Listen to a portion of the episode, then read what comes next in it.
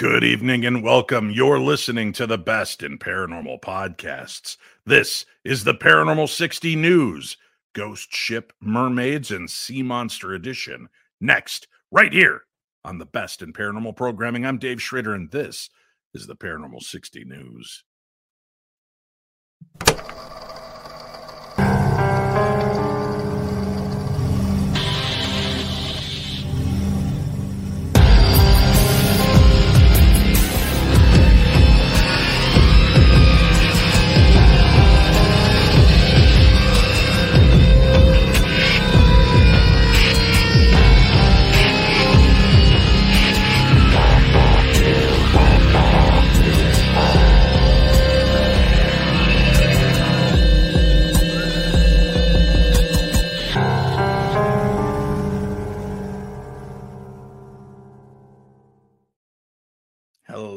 Little darklings. The season is upon us.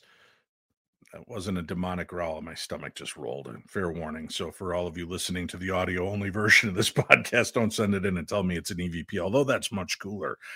We are here. It is time to report on the news. We've got some cool stuff to discuss. If you missed it this last week, we had a very interesting Monday show the Paranormal 60 UFOs and the Dead. Walter Bosley, my special guest, as we discussed the connection between UFOs, alien abductions, and the dead speaking to ghosts. Is there a correlation? It was a fascinating show. People that tuned in and watched it live loved it.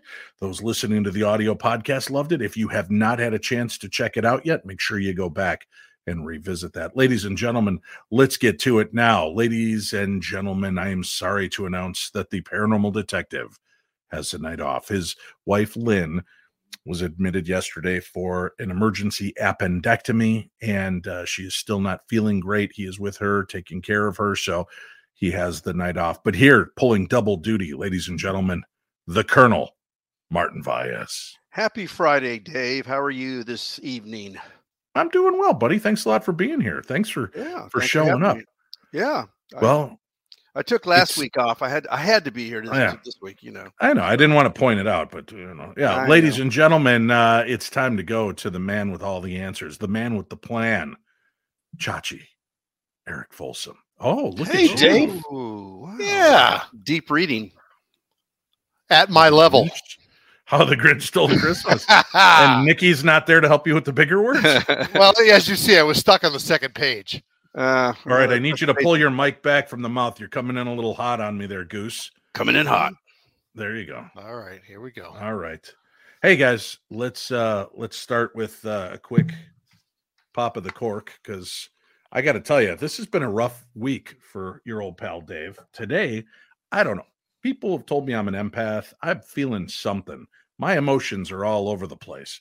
So I decided to um, drink my problems away with you guys tonight. Oh Uh, wow, yeah. Is it that is, the bottom uh, of the bottle? That is Deadhead. I am completely out of Deadhead rum. Amazing stuff. good. If you haven't Wow. had it, great stuff. Um, yeah, it's really weird. Like I'm so goofy and emotional right now, and then uh, this is how bad it is. You know, you, do you guys get caught in those little uh, tar pits of videos where you're flipping through them, and there's monkeys taking a bath and kittens cuddling with Mhm. baby ducks? Oh and- yeah. Oh, all right. stuff. So none of that got me. But what got me was this senior um final senior football game. And they hand the ball off, and there's a kid who's r- ridden the bench the whole year with cerebral palsy. And he starts running and, and falls, and they pick him back up, and they all get back on the line. They hike the ball, give it to him again. He's only supposed to go like five to 10 yards, goes down, I think 30, was it 35 yards, trudging, and the the opposing teams they're cheering him on, cheering him on. And they're his team's there, and they come around and he crosses the line and goes forward, and his buddies are all there to grasp him. And I just started bawling like a baby. It Mm. was ridiculous. I, I think Oh, that was from last football season. I remember seeing that. Yeah. So there is Beautiful. is some good in the world, Yeah. Dave. Believe it or not, there is some good.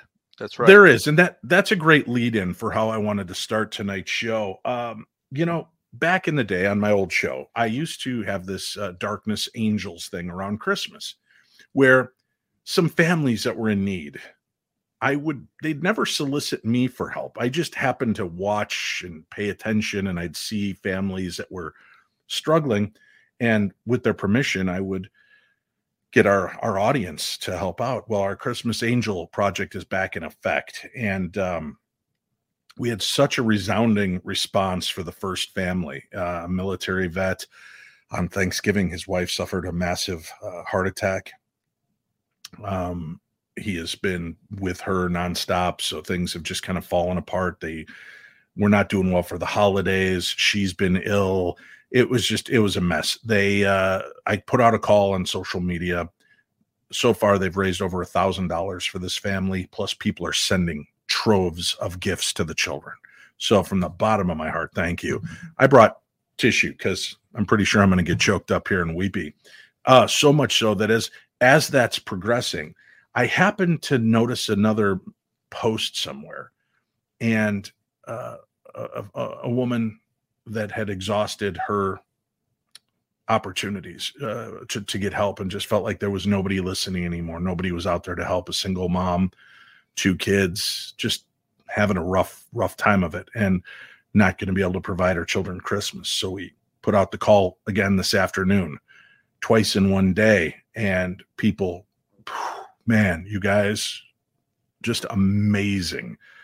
And as I was going through the comments from the people, there was one comment that stuck out to me from the second post. And the woman just said, I'm I'm in a really bad place right now myself. I can't donate, but I'm going to share this with others so that we can spread the word and help this family. And I thought, wow, that was that was very compassionate. And it wasn't about her or her family. It was about, I'm going to do what I can do to help, right? Like the old widow's mite story from the Bible, where all the rich people are throwing gold and silver in and and she gives all she has is one widow's bronze widow's mite and and that was the wealth that made god happy right? Because that was something that truly meant something to her. All that she had to give she gave. So i reached out and uh, I said, uh, if you guys will allow me to read this for a few seconds, I want to share what's what I got. I'm going to save the name because, um, you know, to, to, protect the family uh, and their interests. But uh, I said, I saw your your post. Can you tell me what's going on? And she said, I'm in a, a bad situation, and I just wish I could help that family. Uh, I will share the post to try to get them help. Thank you for trying to help them, and God bless you. So even in reaching out to her, her first inclination is to feel bad she can't do more. So I said, Well, what's going on with you and your family? Well, I've recently become disabled due to spinal injuries that have me in a wheelchair. I have three wonderful kiddos who make my day bright on the darkest of days. My husband works at a shoe distribution warehouse, and his hours went from 50 weekly to just 20 since the pandemic. Because of what we've struggled with to keep our power and water on has been almost impossible. And last Wednesday, as my child was washing his hands, the water was shut off. It's been eight days today. We're just a week away from having our power cut as well.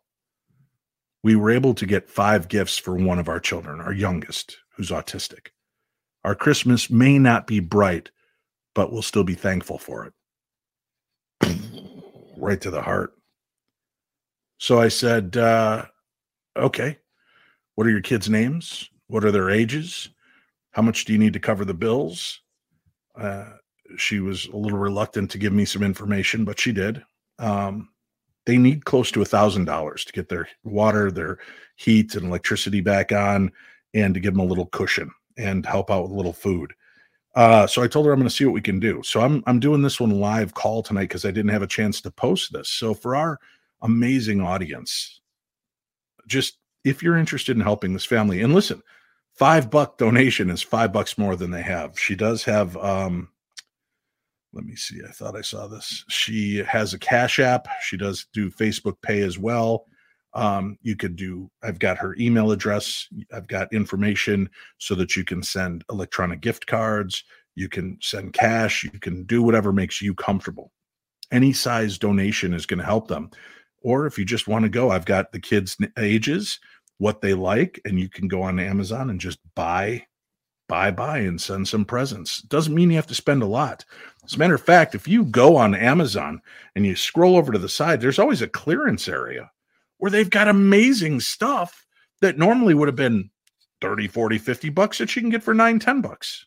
So it's something to consider for families that are in need everywhere.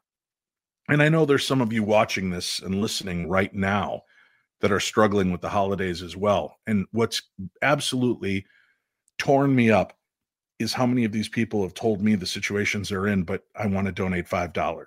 I want to donate $10. We want to buy a meal for the family. That's beautiful. So if you want to help out, just email me, Dave at paranormal60.com. And uh, just keep them coming. Don't worry about it um, because I'm pretty sure we'll find another family if we end up with a lot of people that are willing to help this woman and we get what they need. We will then open it up to another family, uh, another person in need. So, in the course of a day, day and a half, we will be able to help three families have a Christmas this year.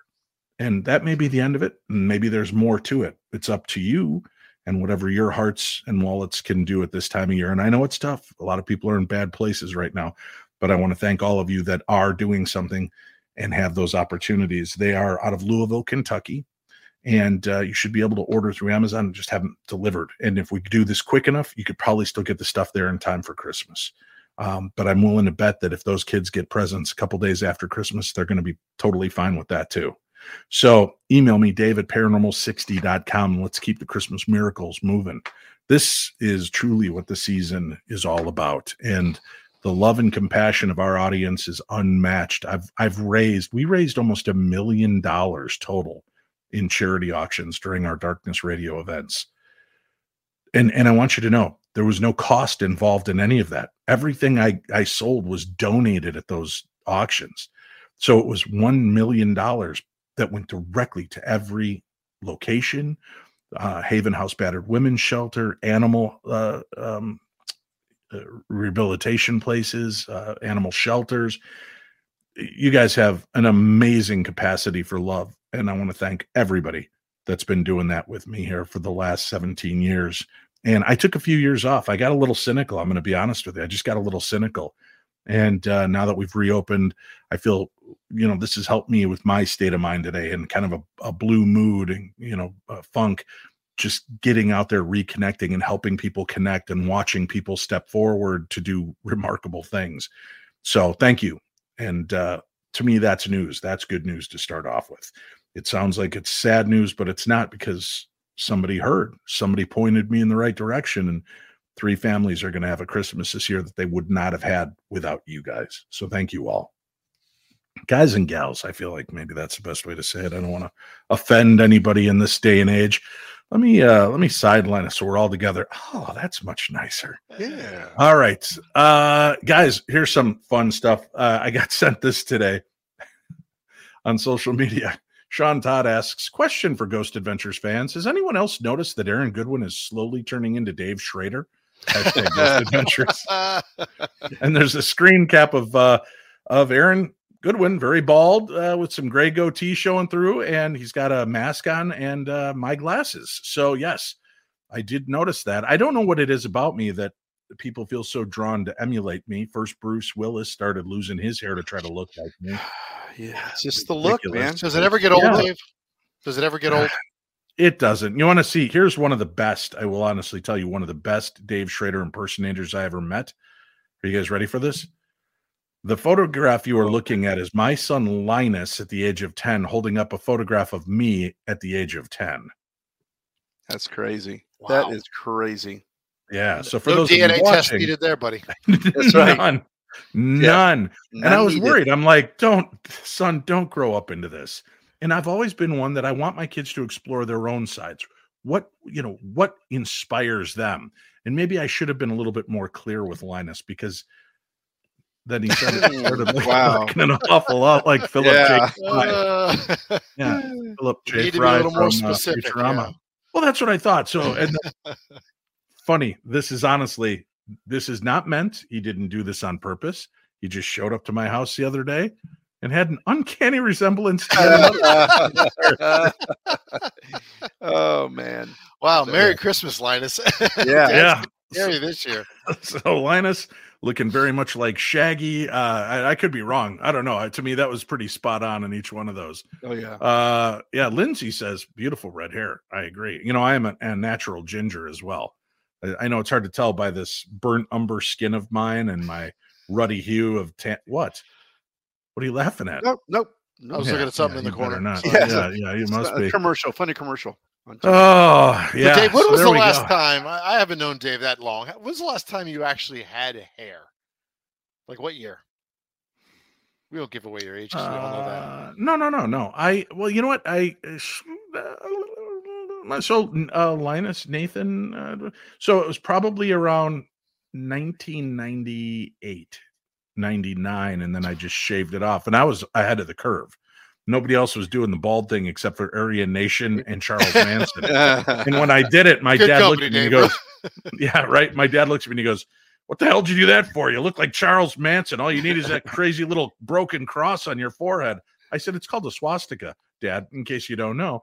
Um, but uh, yeah, then all of a sudden, within a year, every guy in Minnesota was bald with a goatee. you started. I'm a it, man. trendsetter. I'm a bit You of a trendsetter. Yeah. So Dave, if you would, uh, maybe the next show we have will be when? Will it be next Friday night? That's next show, Third. next show is the 100th episode Get out of here. of the Paranormal 60, not of the news segment. You guys are behind a couple, Yeah, we're, we're episodes. we're yeah, kind of an but but but I want you to know, out of all the ones I could have done, so it was supposed to be next Monday is episode 99 or 98. Next Friday would be episode 99. And then the following Monday would be episode 100. And I would be here alone with my guest. And I thought, no. So this is what I'm doing as a special holiday gift for the listeners. On Monday is episode 98. And we've got a brand new episode. On Wednesday is episode 99, a special holiday episode and we're going to be Oh. talking uh, with Chad Lewis about freaky holidays and and uh, the reason for the season, all the cool mythos behind all the things we do, and the monsters of the Christmas season. There's more than just Krampus, my friends, and we're going to talk about that. Uh, so that's going to be on Wednesday. That'll be episode 99. But I made it so that next Friday is our Carry the one. episode, and I get to spend it with my best buddies. So that'll be it. awesome. What are Marty Yeah. and I going to be doing? Yeah. Oh, well, hopefully you guys will join me too. I don't know. We'll, yeah. we'll be in the comment section cheering you on. exactly. Yeah. Yeah, that'll be great. Well, that's awesome, I like Dave. I like Emily's attitude. You are so good to us, Dave. I don't want to brag, but I kind of am. This is the night of Oh. Dave Wow. giving back. He Yeah. is. Dave giving. Exactly. I like that. He knows Welcome to Santa's on his Giving. way. Oh yeah, he's watching. Always watching. Right. Uh, we've got news to share, gentlemen. I want to get to it because I know we're going to start getting those comments on uh, on the paranormal iTunes 90. again. Get Yeah. going here. They're going to get all bent out of shape. Uh, Greg isn't here, so we're just going to have to power through without him. Uh, maybe I should just slide this in. There you go. Greg stories. like I'll read like this for everyone. No, all right. Do it. Let's uh, let's get to it. We've got some big cool news to start off the show with. Uh, Eric Folsom, I get to go first. you do, sir. Again, Wow. you're giving. You're giving Yeah, your what a- spot I to know. me. You're giving Dave Greg's spot to me. Wait a Yeah. minute, but what about me? Uh You're Well- number two, Marty. oh, okay. Well, Yeah, yeah. that's I guess that's I don't Yeah, think he just got bad. that that subliminal message you just sent him, Dave. yeah, you're number two, you're Marty. number two. yeah, you're number two. So let's tell the good news, Eric. What's going on in Long Beach, California? This is a PSA announcement, public service announcement, Dave. The Mhm, Queen mhm, mhm. Mary, and I bet a lot of our listeners have been on the Queen Mary. Dun dun dun dun dun dun dun dun dun dun. That was Mhm. good. Thank you. Is going to reopen with visitors with free thank you tours for such said visitors. Mm. So, when facing any challenge, be it large or small, we do sometimes wonder if we will sink or float. And if things are especially favorable, we will sail into a brighter future. Boy, this goes right along with your uh, opening evening. I thought so. That last option is always the option we want, of course, and in pretty much every case we face. And in the case of the Queen Mary, the sail forward promise of the world famous ocean liner, a Long Beach landmark that's been in need of a hefty amount of TLC, is becoming clearer by the day. So clear, in fact, that the city of Long Beach announced on December 12th that select elements of the permanently moored vessel reopened December 15th.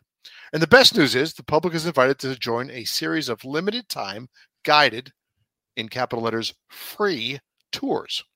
The free tours will serve as a sincere and celebratory thank you extended to the community for their patience and support during the ship's closure, shared this statement from the city. Visitors will again be able to stroll a select stretch of the View Blessed Promenade. Is it promenade or promenade? How did Isaac on the Love Boat say it? It was the promenade deck, and Okay. then if we were if we were square dancing, we had to promenade to each other. Oh, All right. So this is But if you're promenade. square dancing Promenade, on yeah, the love yeah. boat, Alright. though, what Yeah, would yep. that be? It'd be promenading on the promenade. Okay, thank you. That- That guy is quick. We're not going to. He is. All right. Mhm. the View Blessed Promenade Deck, as well as the Mhm. opulent observation bar, as well as a few other picturesque spots on the destination, which has become known for its Art Deco details and stately spaces that seem untouched by time. Signage will also note what sort of repairs are going on around the vessel, bringing guests up to speed as to what has been happening since the ship's closure in, I didn't even realize it was this long ago, March of 2020. Wow, it's been almost three years now. Damn. Yep. That's great news. Yeah, it is. Very good news, isn't it? The Queen might be making her triumphant return, and Oh, we can only hope that they're going to allow people to start staying there again and ghost hunts Mhm. because those ghosts, they're missing people. They are missing people. Hey, Dave. Um, a person Hmm? by the name of uh, of uh, Nikki Folsom uh, made a Not comment. Uh, yeah, Hmm. I, I've never heard her before, but um, she said that maybe we should have a show from the Queen Mary. That's Oh, that's an idea. You guys heard it here first. Nikki Folsom is going to uh, produce and bring us all to the Queen Mary to do a show. She'll be fronting the bill for that. I like that attitude. Yeah, That's I the kind of go That's get attitude. 'em attitude oh, Morty yeah. and I appreciate. Yeah, look at you're number one, Eric. The Folsom family is number one. Number Thank you for that. You're For that number offer. one. That is Wow. It's time to Yeah. change roles, Marty. uh, boy, I'd Maybe we should turn off that. comments tonight, Dave. I don't know what you think about Yeah, that. That would be a good time. Or Maybe just should kick out turn off individuals. Everybody's everybody's comments except for Nikki. Out there. All right, uh, Martika, yes, sir. you Listen. have a story to share. I was shocked, shocked, I tell you, by a creature on the beach. People say it's a baby Loch Ness monster. Yep, Damn, it was like sure a. does look like one. You're gonna miss this if you don't hear. It, it was like a mock Ness monster. Oh, mock ness. Mock. Ness, okay. Mock Yeah. ness. Yeah, I like it. Very good, Yeah. Marty. A baffled British beachcomber experienced a vex on the beach after sharing pics of a bizarre beast they found washed ashore, with many viewers comparing it to the legendary Loch Ness monster. The perplexing, the perplexing. Oh, Jetsam- God. Up, everybody. man, Oh, hold drink, on, hold on. Let's just Everybody uh, grab your eggnog. Yep, the perplexing is Uh, perplexing. perplexing. Mhm. Jetsam was reportedly discovered in November, but only recently surfaced on Reddit, where it currently is making waves as users try to make heads or tails of it. It looks like a sea. Yeah, yeah, you got that one too. Yeah. Yep, Yeah. yep, mhm. It looked like a sea monster, Liz Lindsay Freeman told Penn News of the freaky Mm. flotsam, which she found while walking on the beach in Poole, Dorset. It caught my eye because it was so unusual looking and large, Freeman described the beast. I couldn't think of an animal that had a tail like a shark, but also had legs like a turtle. It also looked like it had little arms and a very strange head. I, uh, yeah. Mhm, mhm. Mm. There's a picture of it there for you. Yeah. Accompanying it. photos, look at that, Mhm. show the spotted creature, which seems to have four flippers, a Mhm. long neck, and a tail like a plesios, plesio, plesiosaur. Uh, that's hold on. Let's- Plesiosaur. Give us a second here. I got to go on mute while I take Ah, a drink. Thanks, Marty. Yeah, yeah. The extinct dinosaur that prompted the infamous Loch Ness monster myth. Mhm. Extinct, you say. Extinct. The extinct. I said Uh-huh. extinct. Okay. Yeah, sure you did. I did. I've never encountered something like did. this, Mhm. said Lindsay Freeman, who made Said. discovery. Said. That's what he said. All right, go on. Yeah. Ah. say. Oh. Keep going, Martin. Flummoxed by the flotsam, she sent her family photo of the mystery critter with the hope that they would provide an explanation. The word you were looking for is flummoxed by the flotsam. Ah, Flummoxed by the flotsam. You sound like the Swedish chef chef. from the Yeah, Muppets. that's what I thought.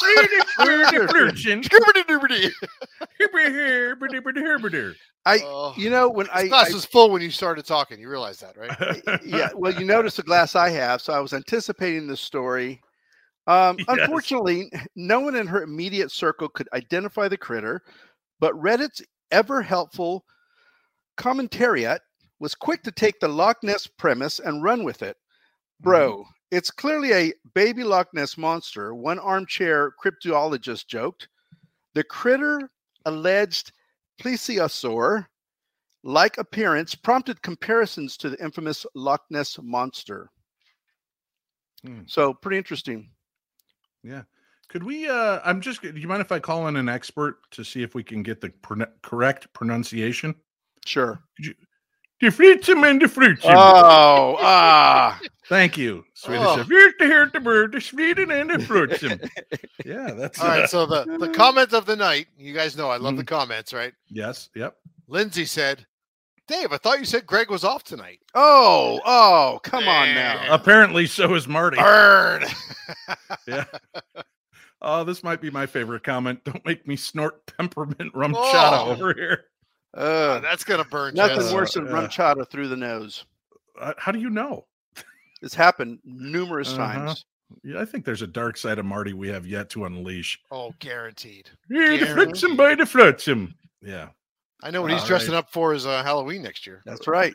the Swedish. You you've made my They've got that decision. same. They've got that same jaundice pallor. I think you're right. Oh, Marty, yeah. hey, Marty, That's it's right. okay. You're number two. What? I know. I'm number two. I feel good with that. Always in my heart. You are my number two. All right. Ah, Uh, this is pretty exciting. So so far, the Gray Ghost, the Queen Mary ghost ship, back in operation. Story number two: the Mach Ness. Nicely done, That's Mach Ness monster. Yep. Uh huh. Full of uh, flummoxed by the flotsam. Uh, that he's it's out there. That baby. I was about Now- to take that sentence out because it no, You can't take sound right. out. No, No, no, It no. didn't like even it. sound right. Read them but as they're guys, printed. that's that's not even the best water sport story that we have today. Careful. Careful. Whoa, this is a Real family show. Mermaids, Where? real mermaids. Where? You're about to find out. wow. We're going to take this story to California. A Knows how to group of real life mermaids was practicing life saving rescue drills in open water near Catalina Island, California, when they heard a man cry for help. Here, the birthday, here, the here. we were already in rescue mode, said Ellie Jimenez, 33, who was teaching an advanced Professional Association of Diving Instructors mermaid class back on October 23rd. It was just such crazy timing.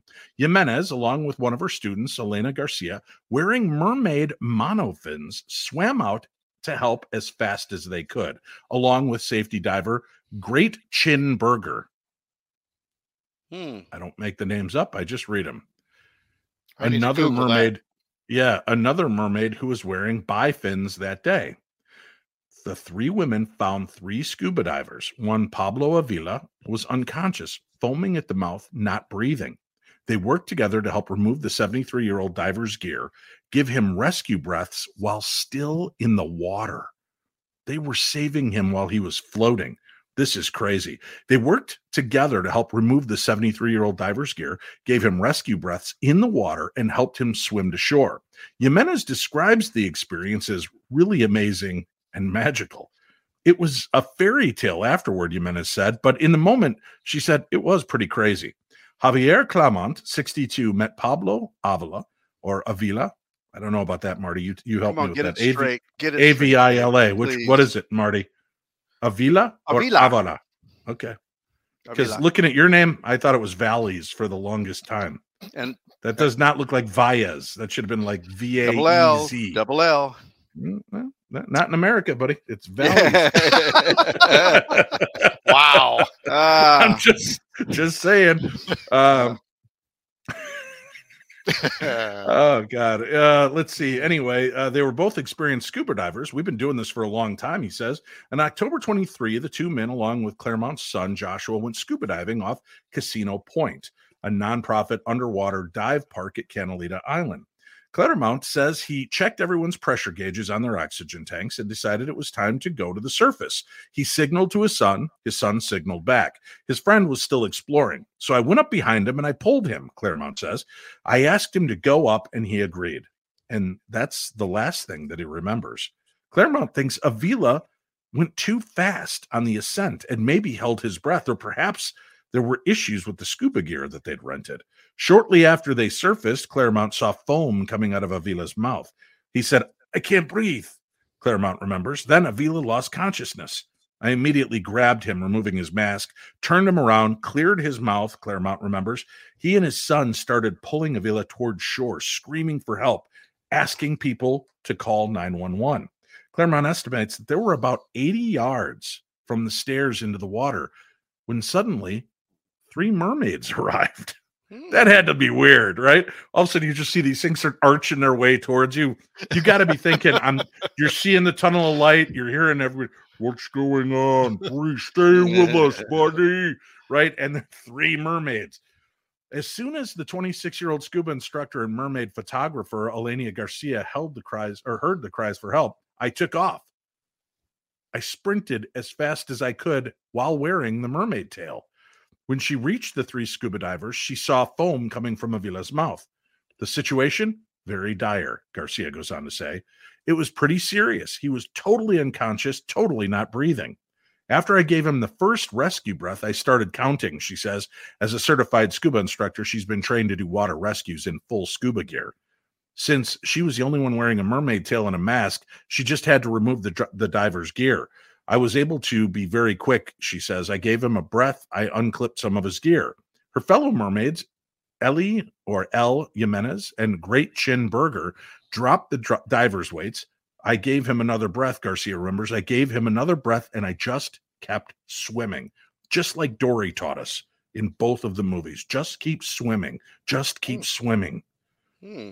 She did a good job, Claremont says. It was a relief for me because when you're rescuing a person, if you do both the CPR and the swimming, then you don't do anything right. I got to guess giving CPR to somebody in the water has got to be tough because when you're pushing, aren't you shoving them underwater? That's what I was Yeah. thinking. Breathe, damn it. I'm doing yeah, exactly. Don't you die on me. Yeah. As you're don't die on drowning me, him. You son of a bitch. I didn't think he was going to make it, Garcia said. When you see someone that's no pulse, not breathing, I think it's pretty rare that you come back from that. The near death experience led Avila reconnecting with his estranged daughter and even meeting his grandchild, Claremont said. This truly is a miracle, Claremont said. My wife talked to his daughter and told her, Look, your daddy almost died. Seriously. He was passed out with his heart stopped. So you guys got to leave the dumb things aside. So that worked out. And he had the best time possible with his daughter. So I always say God turns crucifixes into resurrections. And that is the article. It's a feel good night here at the beginning of the show. This almost feels like Christmas Eve. Hmm. Does it? Almost. Almost. Almost, but Especially not with Greg not being here. Oh, ah. Oh, that's uh He doesn't watch these shows, does he? Too I didn't. No, Yeah, I didn't I, think so. don't- Yeah, I think he probably does. Uh, we've got alien news and more to, to report on, but we're going to take a, a quick break because uh, that's probably the best thing for us to do. Give everybody a chance to breathe. Stay tuned. We've got more coming your way. I'm Dave Schrader. This is the Paranormal 60 News Crew. Today's episode is brought to you by BetterHelp. What's the first thing that you'd do if, say, you had an extra hour in your day? Would you go for a run? Maybe take a nap, read a book, or just show up for a friend? A lot of us spend our lives wishing we had more time. And the question is time for what? If time was unlimited, how would you use it? The best way to squeeze that special thing into your schedule is to know what's important to you and make it a priority. Therapy can help you find what matters to you so you can do more of it. If you're like me, you think, I can get through a lot. And we can. We're a resilient species. However, there are times that we need to reach out that hand and get a little help from somewhere else. That's what I did with BetterHelp. When I reached that limit and I realized things were getting a little bit out of control, instead of taking it out on my family or taking it out on myself, I just decided to reach out and get the help that I deserve. So if you're thinking of starting therapy, give BetterHelp a try. It's entirely online and it's designed to be convenient, flexible, and suited to your schedule. Just fill out a brief questionnaire to get matched with a licensed therapist and switch therapists at any time for no additional charge. Learn to make time for what makes you happy, my darklings. Get BetterHelp. Visit betterhelp.com slash p60. Do that today. You're going to get 10% off your first month.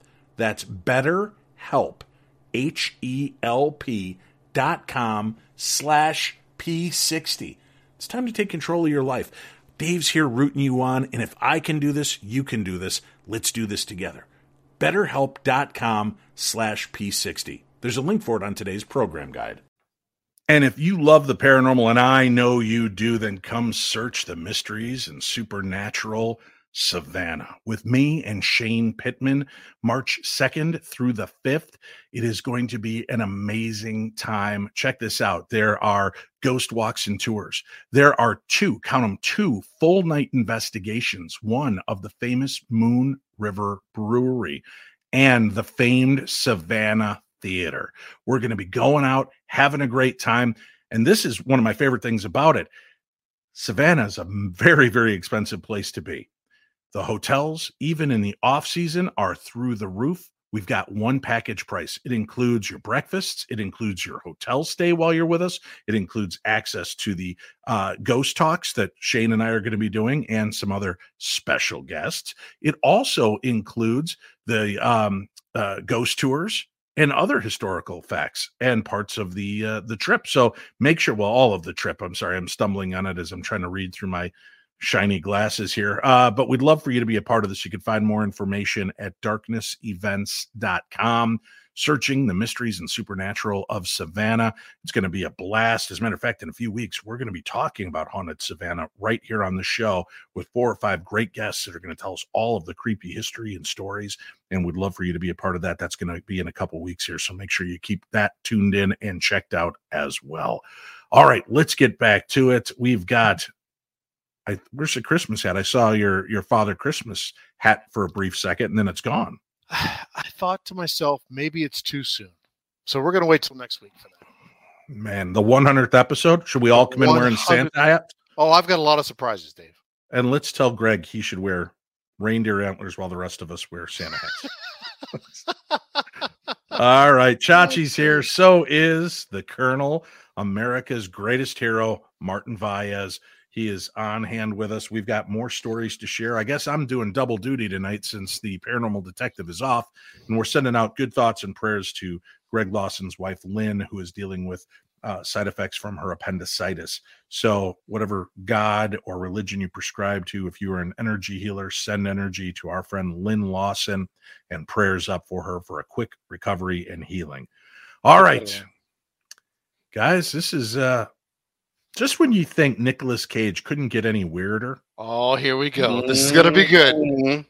He proves he can get weirder. This story is about Nick Cage. He believes he was born an alien.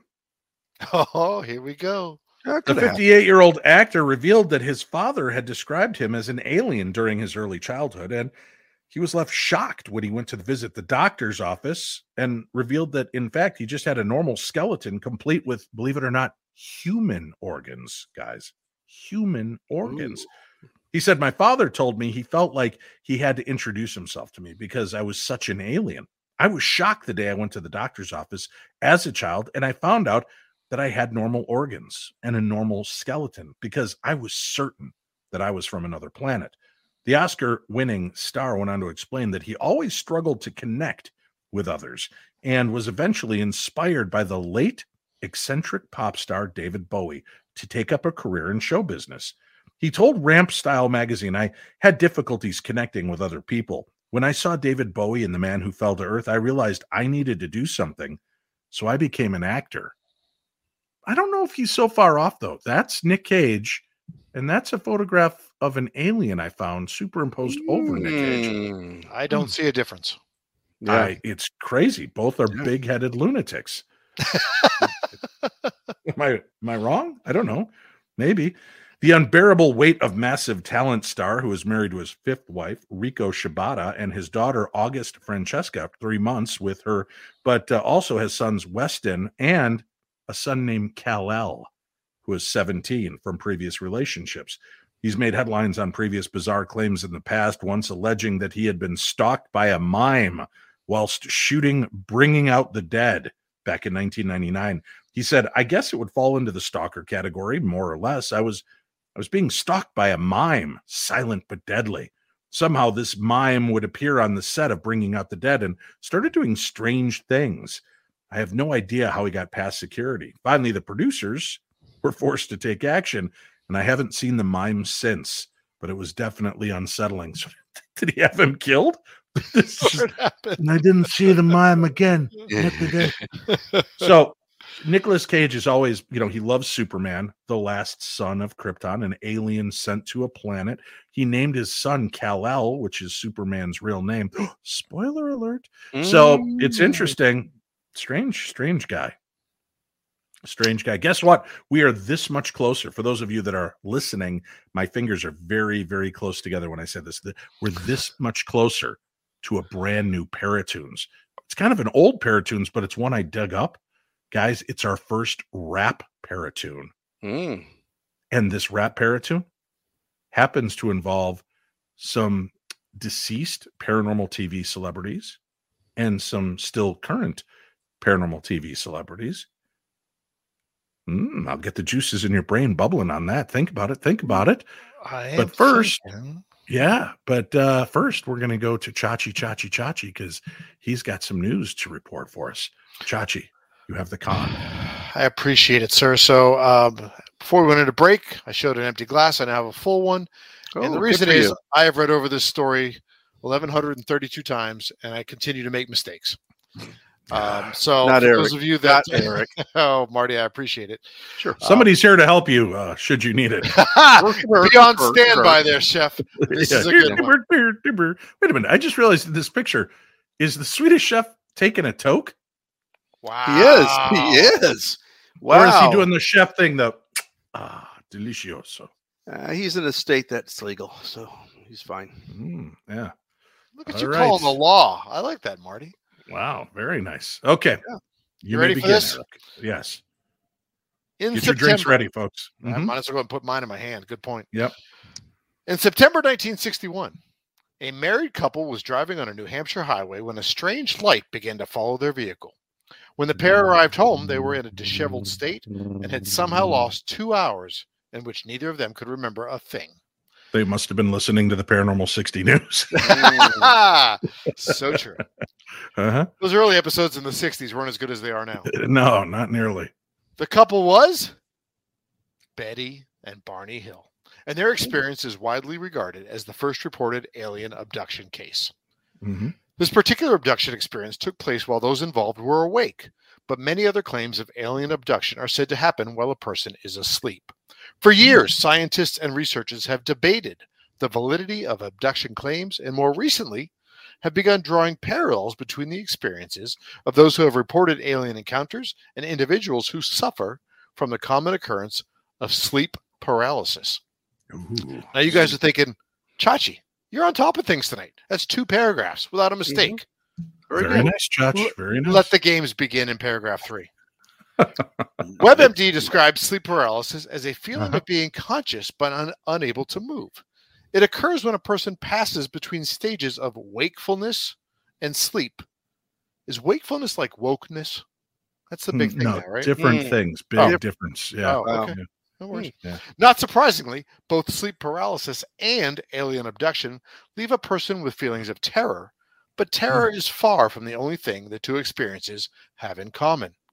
Hmm. Sleep paralysis causes a person to become paralyzed during what is meant to be a state of REM sleep.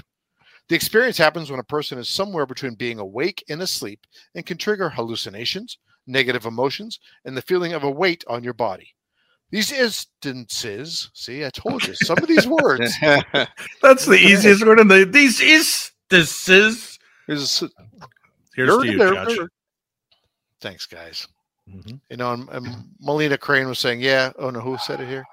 Damn it, Jim. Said I'm I'm, so a proud doctor, of you." not an English teacher. Yeah, Yeah, yeah. she was proud of you. She jinxed you. All right. Mm-hmm. I looked up and I saw it out of the corner of my eye. I got Oh. a tear and I screwed up. Yeah. too much pressure. Focus pressure. on the story. Focus right. on the story. I can't look at you guys. Here we go. Yeah. Sleep go. paralysis is said to be connected to many tales of terror, like the old hag who sits on a person's chest. And in China, the should I even try it? Mhm. Do it, man. Go for it. If any They're of you can listening. speak Chinese, the spelling is G U I. Mhm. I would say Guai. Okay. All right. Guaya. Or let's call it the American word ghost pressure. Mm. Hmm. Here we go. Here, here comes the hard ones. You're doing I'm good, man. I'm with you. I'm with you, Eric. Every step of the way here. Could you guys chant when I do it? Eric, cha cha. Eric. Yeah, No. okay. We'll No. see. No. Psychologist Kazuhiko Fukuda of Fukushima University in Japan said, I think it explains witchcraft and alien abduction. He explains that the lack of comparisons available to those who experience sleep paralysis may lead them to believe something paranormal or otherworldly has happened to them, such as being abducted by aliens. Mm. Dr. Al, I, I look ahead. I look ahead and I just know It's Uh-huh. just Yeah. coming. It's coming. so close to the end. Mhm, mhm. Dr. Al Cheyenne? Shot. Cheyenne. I'm going to throw it out there, everybody. C H E Y N E. Cheyenne. Cheyenne. Cheney, Yeah. Yeah. Sure. Yeah. Okay. an associate Have a drink. professor of psychology at the University of Waterloo. Dave, you want to sing it? Waterloo. Waterloo, baby, what you never do. I don't know the Yabba word. What you dabba dabba do? The chef just came Yabba in. That dabba do. good. Yeah, dabba do. Found in a Yeah, survey that sleep paralysis and alien abductions have plenty of similarities. A sensed presence, vague gibberish spoken in one's ear, shadowy creatures moving about the room, a strange immobility, a crushing pressure and painful sensation in various parts of the body. These These are like com- how you feel when you get one of I- these long stories. I believe me. Mhm. I was going to say it. I said, just keep going, Eric. You're doing good. Eric, um, we're going to get through this, man. We're going to get through this. These are Mhm. compatible not just with an assault by a primitive demon, but also with probing by alien experimenters. And the sensations of floating and flying account for the mm-hmm. reports of levitation and transport to alien vessels. I am hyperventilating over here. I can't believe I made it through that. Almost there. Even with more research being openly conducted on both sleep paralysis and alien abduction, professionals still stand on both sides of the fence when it comes to the possibility of extraterrestrial entities. While it may be possible that some reported cases of alien abduction are a terrified and confused person's explanation for sleep paralysis, that Mhm. doesn't account for everyone's experience. Mhm. However, and this actually Mhm. surprised me, Mhm. only around 60% of alien abductions are related to sleep, according to the New York Times, while 40% still remain unexplainable. Mm. Mm. Unexplainable. So it's unexplainable. Does that leave you fluxum and flotsam? I couldn't even begin to say that. Yeah. He looks like he's on ayahuasca, doesn't he? Yeah. Look at his Marty? eyes.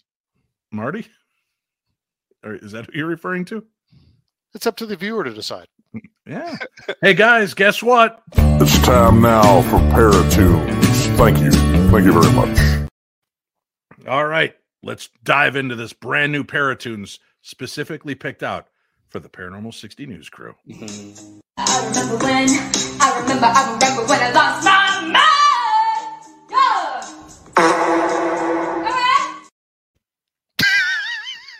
What? I call, I call that an uh, an aperitif. Wow. What, what is that? What is that first An little aperitif? shot? Yeah, like a little uh, the the shot you take the the before Aperitif. you eat the an aperitif. Aperitif. I like it. Mm. So there it is. So that Ladies wasn't it, huh? Hard to no. believe. From his debut rap album, The Other Side. This is What's Next with Nick Groff and special guests. Energy doesn't die, but the body that we inhabit will. What happens to that energy when the body gives up? Does it linger, travel to another dimension, or inhabit another body? These are the questions in our everyday life as time nears to what's next. This is Mark Constantino. When we make our transition and cross over, I believe the first realization we are going to come to is that there, there was no right religion that opens the gate to a better place. Rather, it's going to be the type of person you are while you lived your life here. This is Debbie Constantino. My thoughts on life after death and what's next. I consider myself to be a Buddhist as far as my lifestyle. I'm a firm believer in karma. I also am a firm believer in God and demons. I absolutely believe there's um, some place after this. I also believe that when we die, we get a lot of help needs, a lot of, you know, get out. But I, I believe when we die, we're kind of one with God. We get a little taste of God. We get a taste of what heaven's like. We get a taste of forgiveness. Don't let these ideas manipulate you. Your mind should be an open book to your own thought process. This will get you thinking of life instead of death, as it's all about what's next in this life we don't fully understand yet. There's so many unexplained happenings circling our everyday atmosphere. Science tries to prove these happenings, but your body and mind feel these emotional gatherings from energies connected between dimensions. How can we say there is no such thing in this complicated world that makes you think of your own inner being? What's next? Heaven, hell, reincarnation, another world, reality, death, a tomb, the ground, actuality. Energy travels to a different galaxy away from this world. We pass time in life, death. What's next in this game of chess? This is your life. Make the right move shut and it gets too tough to comprehend these thoughts in this world that spins. In this life with you, I do believe you feel the pain of what you've caused other people. And I've always kind of believed that. Everyone was born into this world to hoard the choice of your own future down this road. This is a fraction of a second in time for a soul slash energy to travel on. When the body is gone, I was put on this earth to help guide and be an example. But my time is almost up, and I will need to travel on to the next place my soul takes me. It's great, you see. This is what our destiny has a plan for me. When I'm gone, live on to spread the word that I've helped fight to bring light to what's next, G. To what's next, G. What's next? What's next? What's next?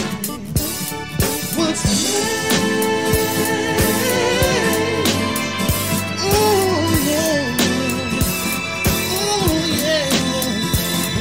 What's next? Everybody has their own theory, but I feel my energy will live on and on until that next song.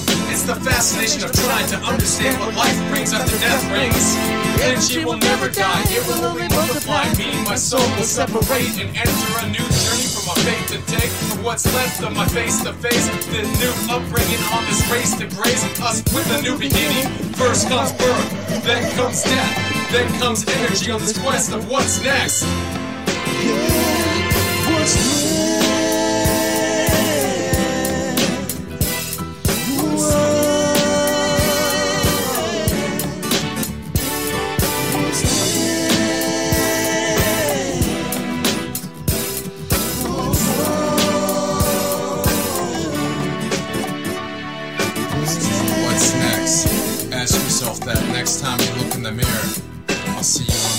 Side. Other side. This is Jeff Belanger. After we die, some kind of transformation takes place. Something goes on. Our spirit, our energy, that stuff can't be destroyed. It's still out there somewhere. Think of every person you've ever interacted with, the impact you've had on the lives around you, your loved ones, your friends, your family. You will live on in quite a literal way for at least a few generations. Some of the great ones, they go on forever. People like Shakespeare, people like Einstein, people who have influenced so many and still continue to influence so many even after they're gone. We can't all be Einstein and Shakespeare, but can all affect the world around us right now while we're alive. That's kind of the lesson that ghosts give us. And we have to have meaning. We want meaning. In our own lives, we want meaning to go on even after we're gone. We want to build something that's permanent. We can. Maybe, just maybe, as we're gone, we to come back and see. This is Zak Bagans. I believe when we die, there is judgment day. If you believe in heaven, you must believe in hell. If you believe in angels, you must believe in demons. It is your actions in life that determines eternal fate. But sometimes there's no decision and you're lost. seeking answers, still wandering amongst the living. We must listen to them, for it is they who can also give us proof and answers we're looking for. And we're going to realize that intolerance that we had on this plane of the color of somebody's skin. I'm Aaron Goodwin, and I think when you die, your spirit and your energy gets recycled into the earth or into another living being. Or what their religion is, is not going to play into anything on the other side because we're going to realize it doesn't matter who you pray to or what you pray to. If you live your life This is Jay Wasley. When the human body dies, the brain releases the chemical DMT, dimethyltryptamine. This chemical is the strongest hallucinogen known to man. It is responsible for the development of our consciousness in the womb and our transcendence after we die. This is Dave Schrader, and I feel that when we die, the best of what we are is humanity, the love, the peace, the joy, moves on to heaven and our greater rewards. And that which is left behind, the anger, jealousy, rage, pettiness, the basic animal instinct is what's left behind. And that is what people think are ghosts. Kalula. And what happens when you die? Well, nothing really dies. Energy cannot die. It cannot extinguish. It can only change form. It transforms. I remember when, I remember, I remember when I lost my mind.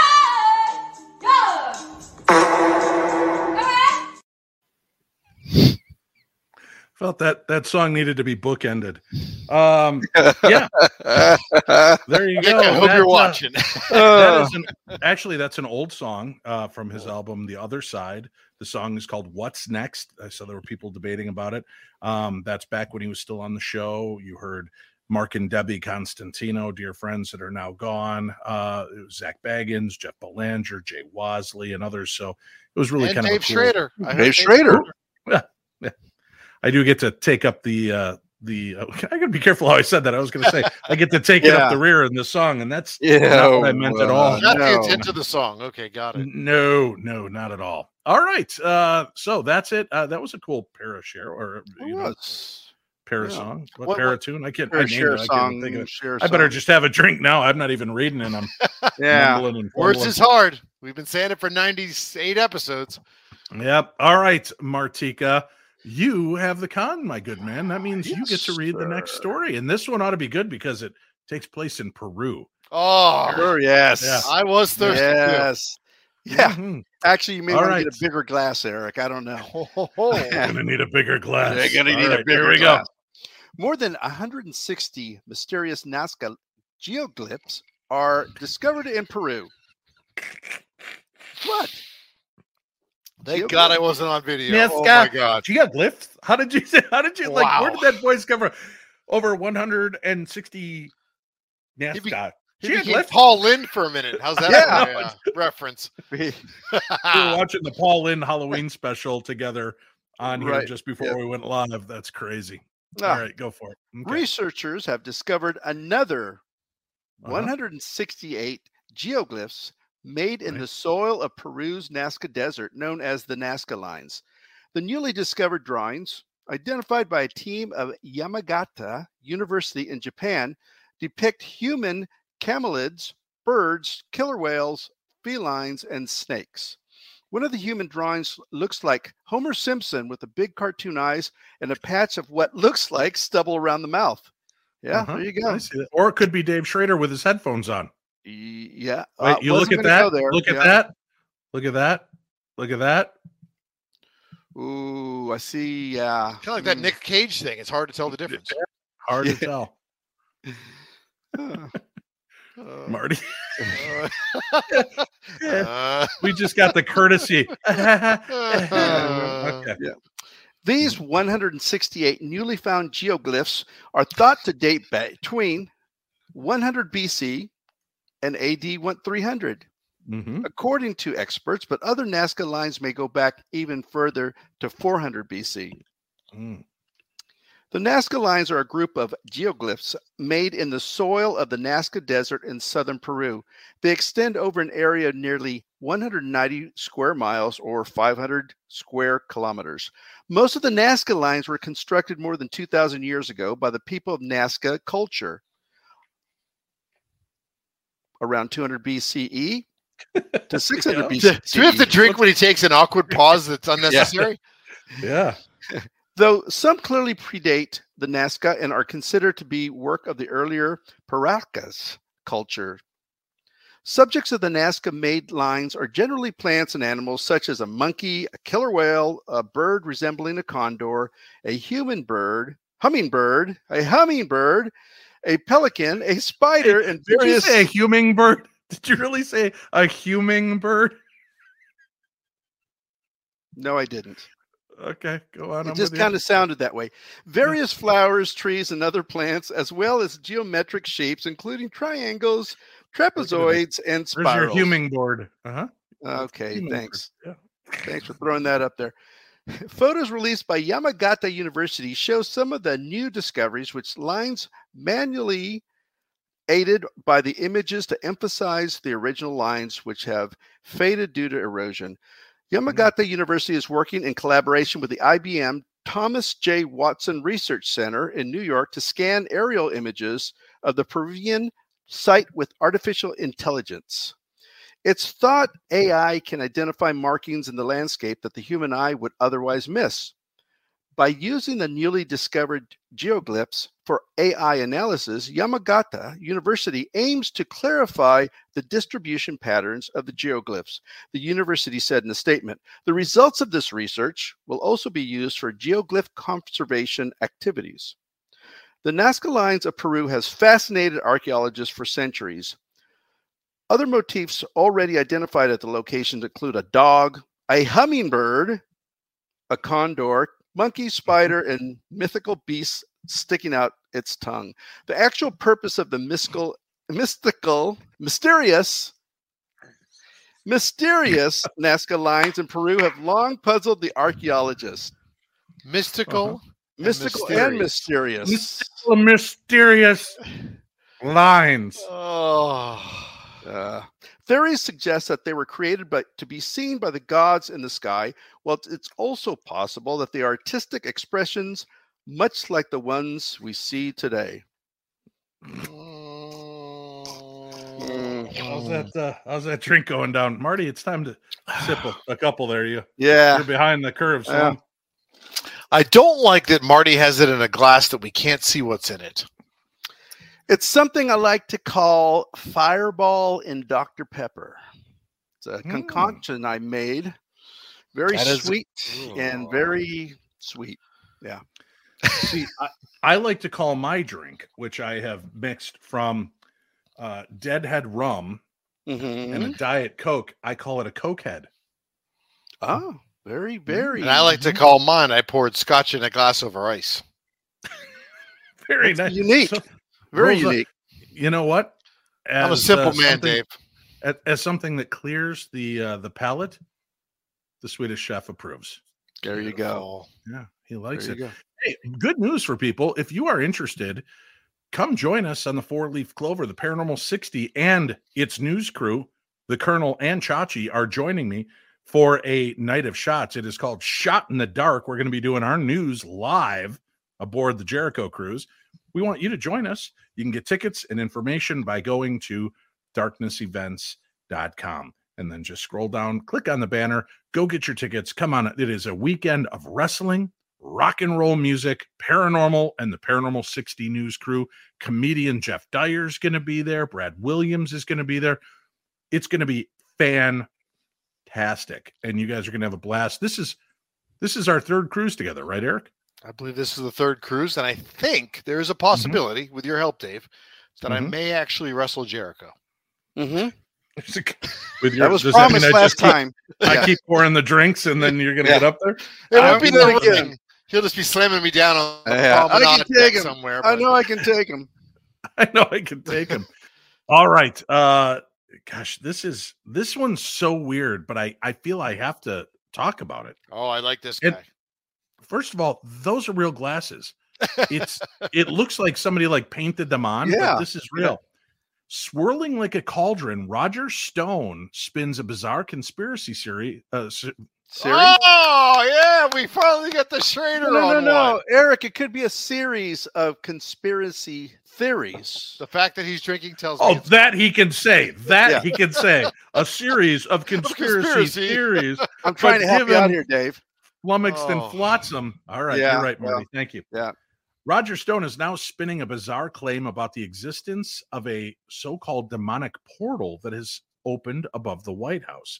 Stone even appears to believe the portal is visible to those who are searching for it. During a recent appearance on the Eric Metaxas show, conservative radio host Eric Metaxas asked Stone about his thoughts on the existence of the supernatural. That's when Stone claimed to have seen the portal himself. I think that a, a portal, a, a, a bit of a demonic portal, has opened above the White House, Stone said. He added, This was brought to my attention by a Christian who lives in North Florida. You know, so they have a good, clean view of the White House, guys. Uh huh. Yeah. fair. Right there. You just look Right out the back other. window. Yeah, and there it is. Um, said, This was brought to my attention by a Christian who lives in North Florida who sent me a bunch of documents and also a bunch of notations from the Bible about portals. Stone admitted that he was initially skeptical before saying, So I was skeptical about it. But I looked at the photos. Also, there's a live cam where you can actually see in real time that there does appear to be something hovering above the White House. At first, you say, Oh, maybe it's a reflection. Maybe it's uh, an aerostat balloon. Maybe there's a logical explanation. Out of concern, Stone also claims to have called a friend in law enforcement who works for the police department in Arlington, Virginia. Now, according to Stone, his friend claims he also found something. He called me back about two and a half hours later and said, You're not going to believe this, but there's definitely something there. Other people were uh, there photographing it, Stone claims. Per Mediaite, the uh, Stone said, if one zooms in on whatever is floating above the White House, it can be seen like a swirling cauldron above the White House. Now, I went and I I was like, this sounds too wacky. This has got to be like from Cracked or some one of these onion news sources. I went and actually found the video of him talking about this. He actually talked about this. Dumbest news of the day. Or is it? What if there's a portal swirling Yeah, above the really? White House? Yeah. I don't know. I got to go check the footage. Check the footage. Before we leave, who doesn't love a good conspiracy theory? And you know what, Marty? You were right. I have a series of conspiracy theories that I'm about to break down for you. There you go. Uh oh. I'm beatboxing. We're Yeah. trying. All right. You guys, fans of movies. We're all fans of movies. I've seen a couple. I like when a movie that you watched that has no contextual reach to another movie suddenly seems to breathe life into the fact that maybe movies by the same director might actually be connected. Like, did you know Blade Runner and Aliens are connected? Yeah. So it's true.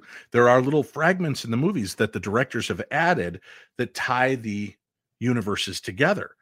This one may be the strangest I've ever heard, but if you're a fan of Leo DiCaprio, or as I like to call him, Leonardo, Mhm. and a little movie a lot of you may have missed, it, it came and went out of the theaters very quickly. Um, it was called Titanic. There's a theory. Now, guys, I'm, I'm going to talk about this seriously, and then I want your thoughts on it. There is a Titanic theory that Jack, as portrayed by Leonardo DiCaprio, is actually a time traveler. Titanic is a monumental romantic drama set around the titular ship's historic sinking back in 1912. To build the drama around the film, it focuses on Rose and Jack's doomed love affair, leading up to the fateful accident with the iceberg. While James Cameron's film has a fairly straightforward narrative, that doesn't mean that there isn't room for some strange and thought provoking theories.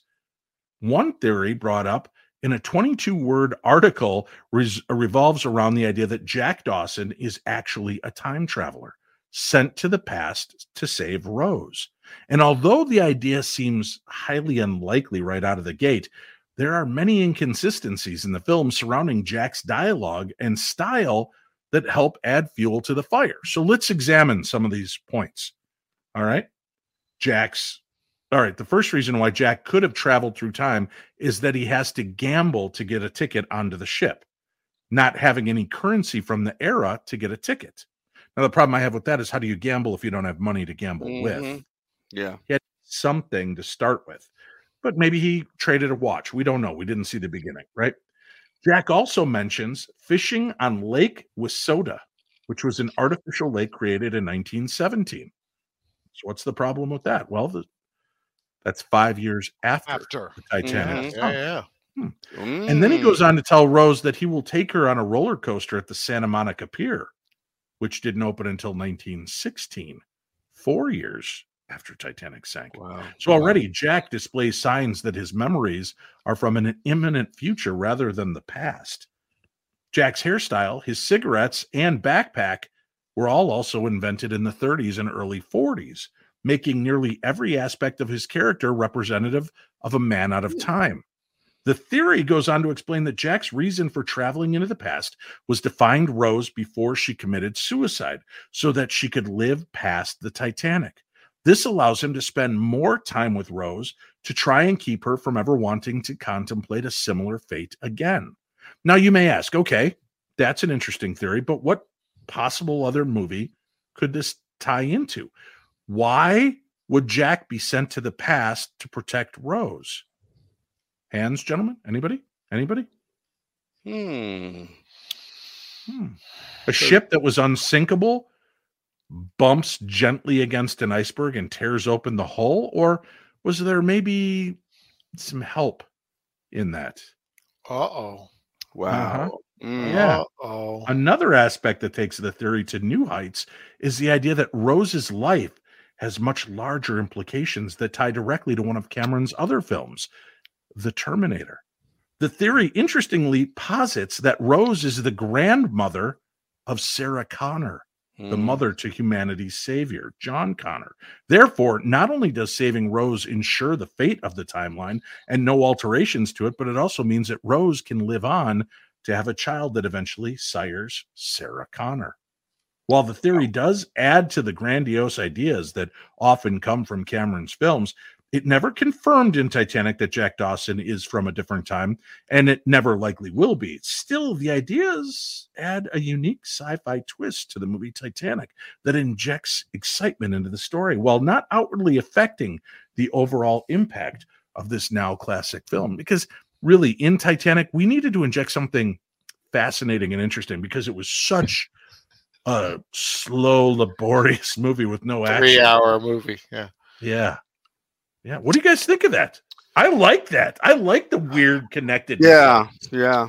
Pretty, so now I'm starting to wonder: Has he done this with any other films? Right. So he's done Avatar. Let's Mhm, throw that mhm. to the side for a moment. What else is What mhm, else has mhm. Kirk Cameron done? well, that was growing Well, pains. Yeah. And uh, he, uh, he, yeah, he pissed was in off a couple uh, of yeah pissed weekly off a couple of shows. people. but- Yeah, but uh, no, uh, uh, James Cameron Mhm. has has directed quite a few things. It'd be interesting to run through those. I'll have to dig through it. This article only states those moments, but it is an interesting element to why was it so important to save Rose, and then maybe the reason that Jack sunk and didn't climb on the the the door was because he was also a Terminator who had been rejiggered. I said Yeah. rejiggered, and that's why he saved her. And he froze to the door. First of all, I do want you to know this great love affair between Jack and Rose. Don't let go, Rose. No, never let go. And the minute she realizes she has a chance, she like peels his finger and pushes She's him like, into the water. I. That's what I love about that movie. All Yeah. the ladies think it's oh, it's such a romance. Really? yeah, yeah. It's more like a Romancing crime stone. drama in my mind. It really is. It's slow. All we need is that That- Peter Wolf guy to uh, from uh, uh, Forensic Files to do an episode on it. But did he really freeze in the water? Dave, do you Uh-huh. remember us in Forensic Files? That brings Oh, back I a do. good memory. It does. Yes. Mul- multiple good memories. It sounds filthy when I say it that way. Yeah, I'm not even going to expand on that. ask. on that Yeah. probably probably better you don't, Marty. You'll just Yeah. you'll just get jealous. That's it for this week, kids. Uh an hour 16, not too shabby. Uh that's it. Oh, nicely done. Where's yours, Marty? Now that Where's your bottle's yours? empty, Wow. Let me pass mine to you. Thank you. Ah, yeah. Marty, if you ever wonder why you're number 2 Mhm. I just realized. I just found you out. just realized. mo- I that just is the realized it. Yeah. All right. Uh, so I'm gonna throw. I, I don't think I could do it from here. I'm just gonna ask our audience right now. Okay. Just- I need one or two. One being our normal goodbye theme, or do we replace it? Do we replace the goodbye theme? Oh, with yeah. the new Paranormal 60 news song. That's number two. So if you would like us to now end the show with the original classic, endearing Paranormal 60 news Close theme, to our heart. say number one. If you want the new theme that was created, number two. Let me see it. One or two. Just pop up those numbers. Oh, we got look at Is this this. closer or is that closer? Let's got see. Let's see. Two, two, Two, two, two, two, two. Jenny Ward, she's weighing Jenny in too. Ward. Nikki. She, she gets two votes. Yeah, two, two, two. All right, two, ladies and gentlemen. Replace it. Uh oh. Thank you for tuning into the show. This will only be the end theme for the news for the Colonel Martin Vaez, Chachi, my right hand man, Eric Folsom, and to our to our brother Greg Lawson and his wife I- don't Lynn. A quick recovery. Yeah. Please, we pray for a quick recovery for Lynn. We'll see you again next week, right here for the 100th episode next Friday with the boys. Make sure you don't miss it because we are the best in paranormal podcasting. This is the Paranormal 60 News.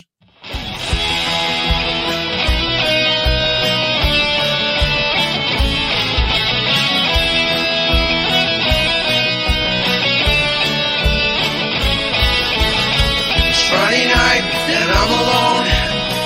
Paranormal 60s on. It's just for paranormal freaks like me. The poltergeist and ghosts and blues and UAPs. You miss a word, you do a shot. It starts to snowball and we laugh a lot. It's just like drinking with your TV friends. I'll be passed out before tonight's show ends. Dreaming the aliens are taking me away. I won't wake up song I played on Saturday. It's Friday night and I'm alone. Paranormal 60s on. Schrader's on. Schrader's on. Schrader's on.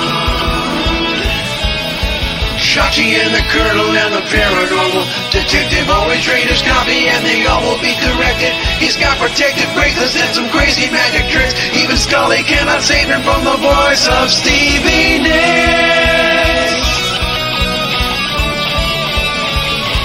Schrader's on. Schrader's on.